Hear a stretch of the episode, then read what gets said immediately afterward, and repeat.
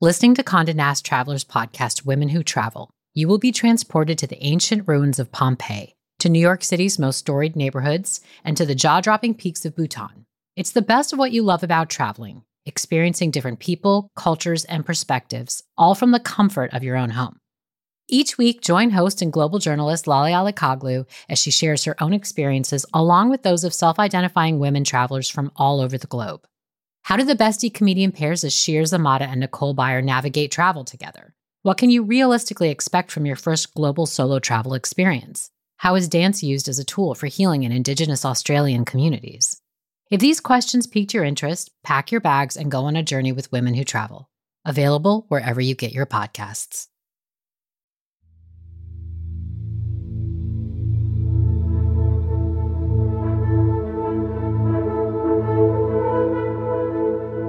I'm losing now, but I feel weightless and strangely free. This moment is a gift. I have nothing to prove. I feel shameless. I don't back down, but I also don't give in to my worst self. Eric gives me the most perfect moment of my life.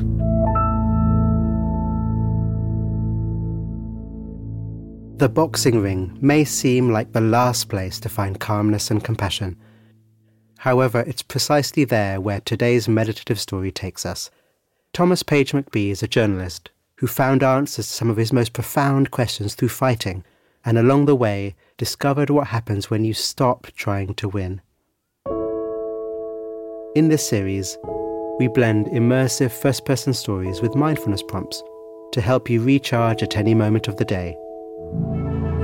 I'm Rohan, and I'll be your guide for Meditative Story.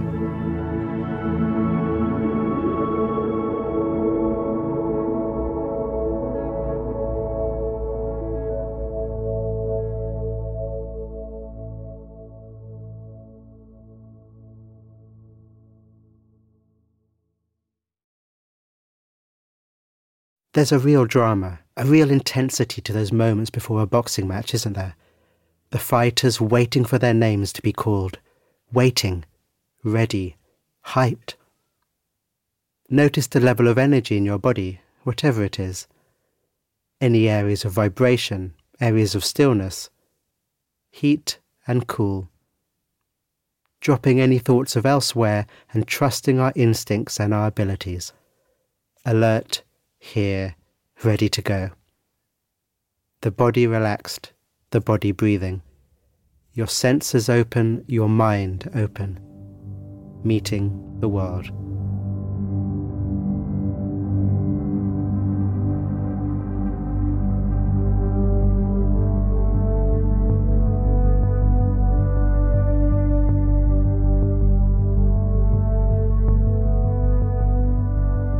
Ground myself in this moment, I bite down hard on my mouth guard. Then, when the roving spotlight finds me, I make my way down the aisle toward the ring. At the heart of the most storied sporting venue on earth. This is Madison Square Garden.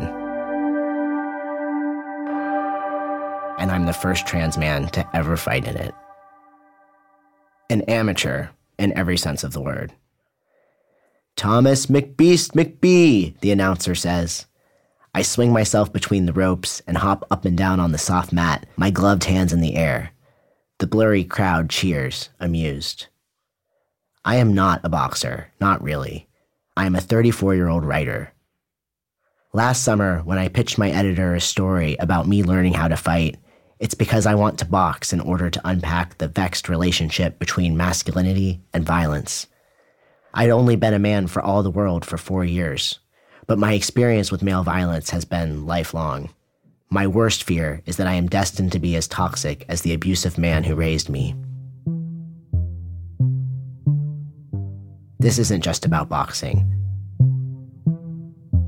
This is about looking my worst fears in the face.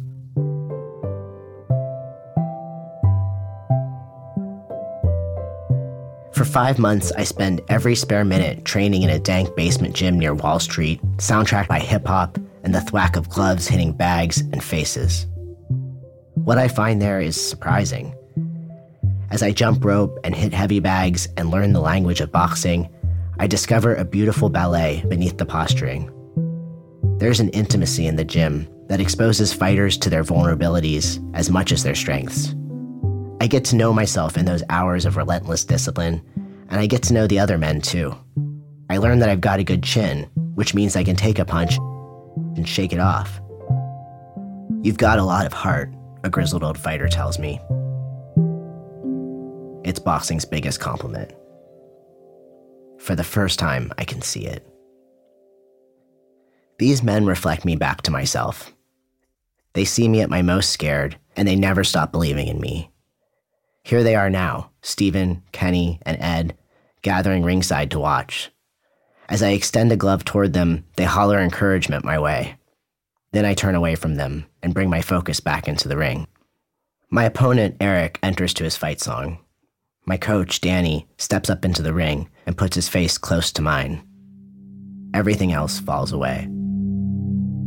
We lock eyes as Danny gives me water, tightens my headgear, and checks the laces on my gloves. You got this, Tommy, he says. His voice is all I can hear. And then he's gone, retreating back behind the ropes. I size up my opponent, who's squat and thick. He walloped me in our qualifying spar a couple months ago, and I know he thinks that I'll be easily defeated. The bell rings and I advance toward him, squeezing the rough innards of my gloves, narrowing my focus in an animal way. I know there's cheering, but exterior sound is sucked out of the ring. I hear nothing in the vacuum but my heartbeat, my breath, the squeak of our shoes. I see nothing but his eyes over his gloves.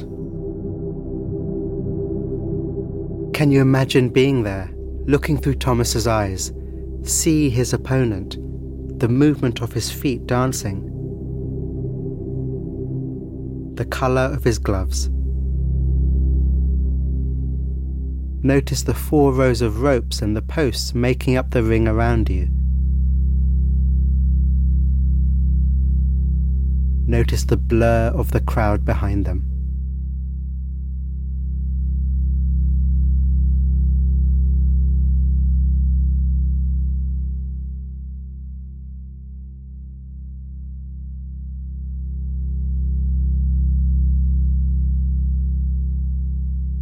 In the first round, I channel my aggression, keeping it hot but not letting it overtake me. I register the occasional cheer of the crowd, but the sound mostly hangs on the periphery of my narrowed senses. I see the defeated slump of my opponent's shoulders. The ref gives him a standing eight count. The cheers pour back in. I raise my hands in the air and dance around the ring, welcoming this moment in the sun, even if it is at Eric's expense. I'd spent my whole life afraid of men. As I circle Eric, the tang of our sweat thick and twinned, I realize in that moment, that moment when I'm winning, that all I want is to see that I have nothing to fear. I have taught my body exactly how to fight back. Even as I charge him, I feel a surge of kindness toward him. I can feel myself letting go of the need to win. I can see in the way he squares his shoulders and takes wilder and wilder shots that the outcome that no longer matters to me means the world to him. His pride is wounded, and I realize that no matter what happens, mine can't be. I don't stake my masculinity on this fight. My gender has nothing to do with winning. My masculinity is my own. Can you sense the freedom? The freedom that Thomas feels that whatever happens ultimately won't affect his sense of himself. Where do you sense that feeling of letting go in your body? Let go.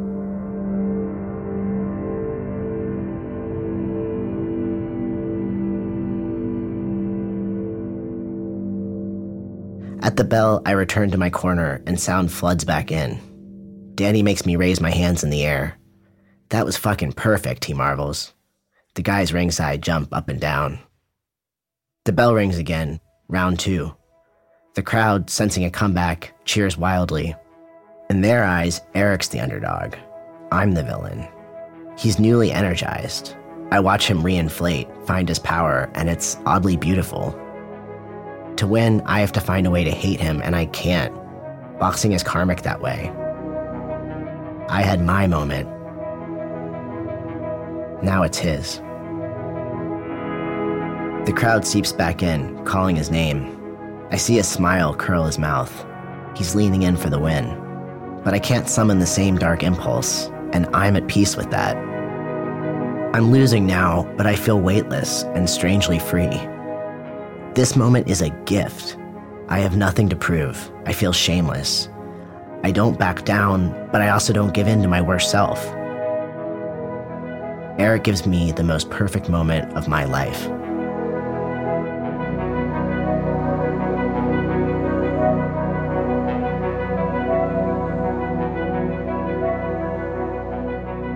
I retreat to my corner when the bell rings and try to pay attention to Danny, who's talking in a steady stream of boxing cliches. Don't gas out, get in and out, bunches of punches.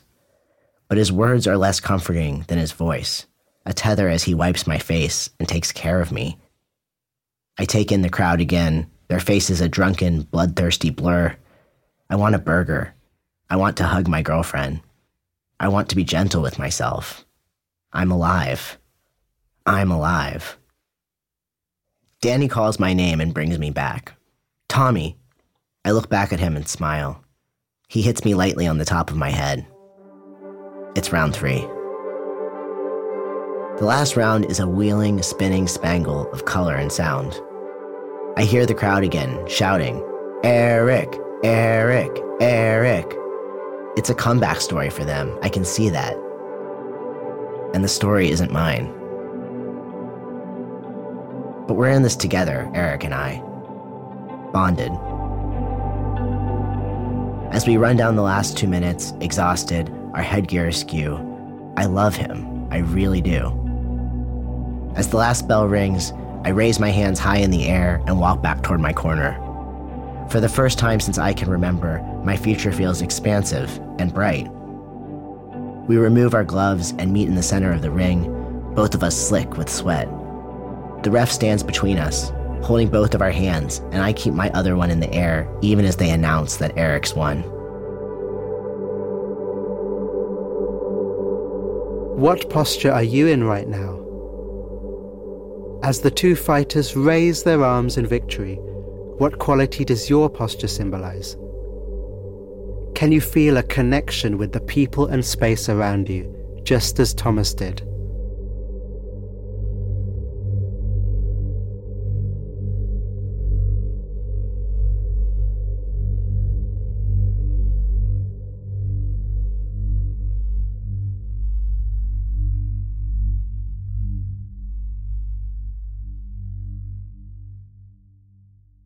They say that you can find out who you are in the ring when you're stripped of pretense and exposed, with only your body and your instincts to define you. I think that's true. Fighting is a natural response to threat, and we're all capable of standing up for ourselves when it counts. Winning, however, is more subjective than it might appear. A fighter fights himself, as my coach always says. I fought my fears. As they call Eric's name, I turn toward him and hug him tight. I'm so happy for him. I didn't win, I think to myself as I walk back to my corner. But I won.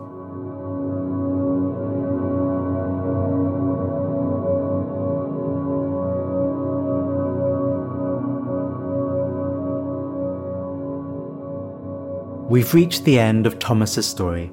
In just a moment, I'll guide you through a closing meditation.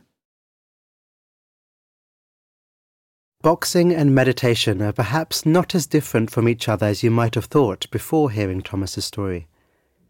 Thomas speaks rather beautifully about how fighting can help you find out who you are. The ring, a place of real vulnerability. Your only weapons, your only allies, your body, your training, and your instincts.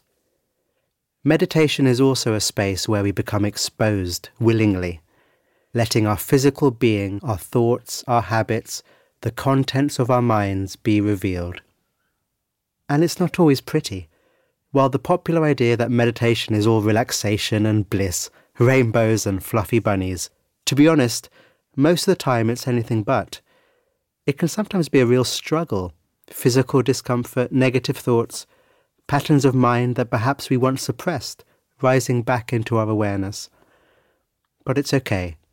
With time and with skill, like Thomas, we learn when we need to advance and when to drop back. Like Thomas, we learn to dance. So let's meditate. Let's dance. Eyes open or eyes closed, it's up to you. Whichever makes most sense and makes you most safe. Tuning into breathing. Whether it's in the belly, the chest, or elsewhere, just become aware of your breathing. If it helps, you can put your hand on your belly for a stronger connection. Breathing, your body just doing it by itself. Okay, now notice where you are most aware of some tension or agitation in the body. Whether it's been a long day already, or if you've only just got up, you'll most likely have some kind of tightness or discomfort along the front of the body the chest, the stomach, the neck, the jaw, or along the back of the body, the shoulders, the upper back, the lower back. Drop the breath and instead move to the area of discomfort that's most calling for your attention right now. Again, only doing this if it feels safe to do so. For me right now, it's a sensation of real tension and uncomfortable heat in my shoulders. What is it for you? With our attention, our awareness here on this difficult sensation, can you notice how you're reacting to the sensation? Are you pushing it away?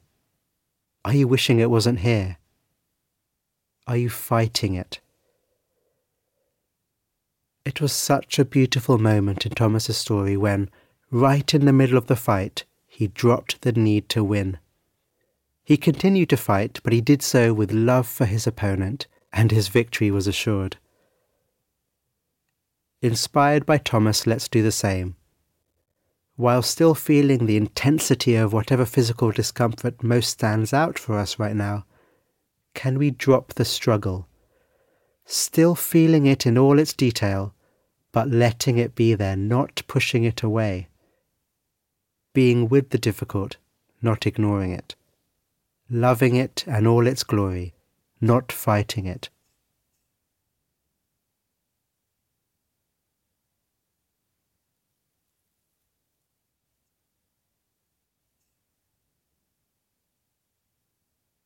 There are two general approaches one can take in meditation. The first is to place our mind somewhere lovely and let ourselves be nourished and refreshed by the pleasure however gentle that brings. That's a wonderful way to do meditation, and at the right time, just what we need. But it's not transformative, since the inevitable difficulties of life are still around, just not being given attention. So the other approach is to look directly at the difficult, to bring it into our awareness, to know it, to learn from it, and yes, even to love it. It's the harder road, but as Thomas showed us in his story, it's the road where the greatest victories are won. Be well.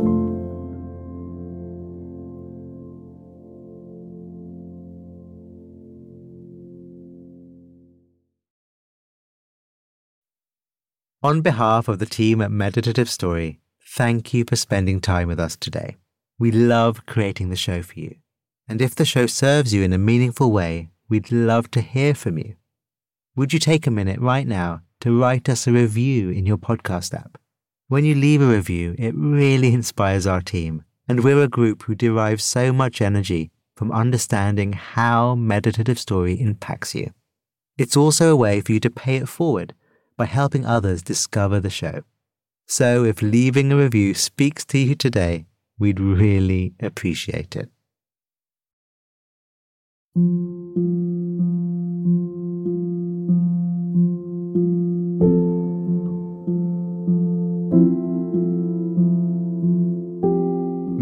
Story is a Wait What original in partnership with Thrive Global.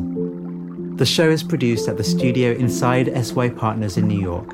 Our executive producers are Deron Triff, June Cohen, Arianna Huffington, and Dan Katz.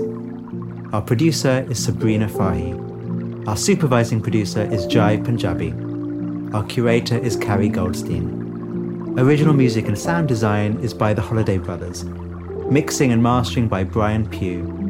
Special thanks to Anne Sachs, Juliana Stone, Summer Matthijs, Monica Lee, Madison Odenborg, Lindsay Benoit O'Connell, Libby Duke, Smriti Sinha, and Sarah Sandman.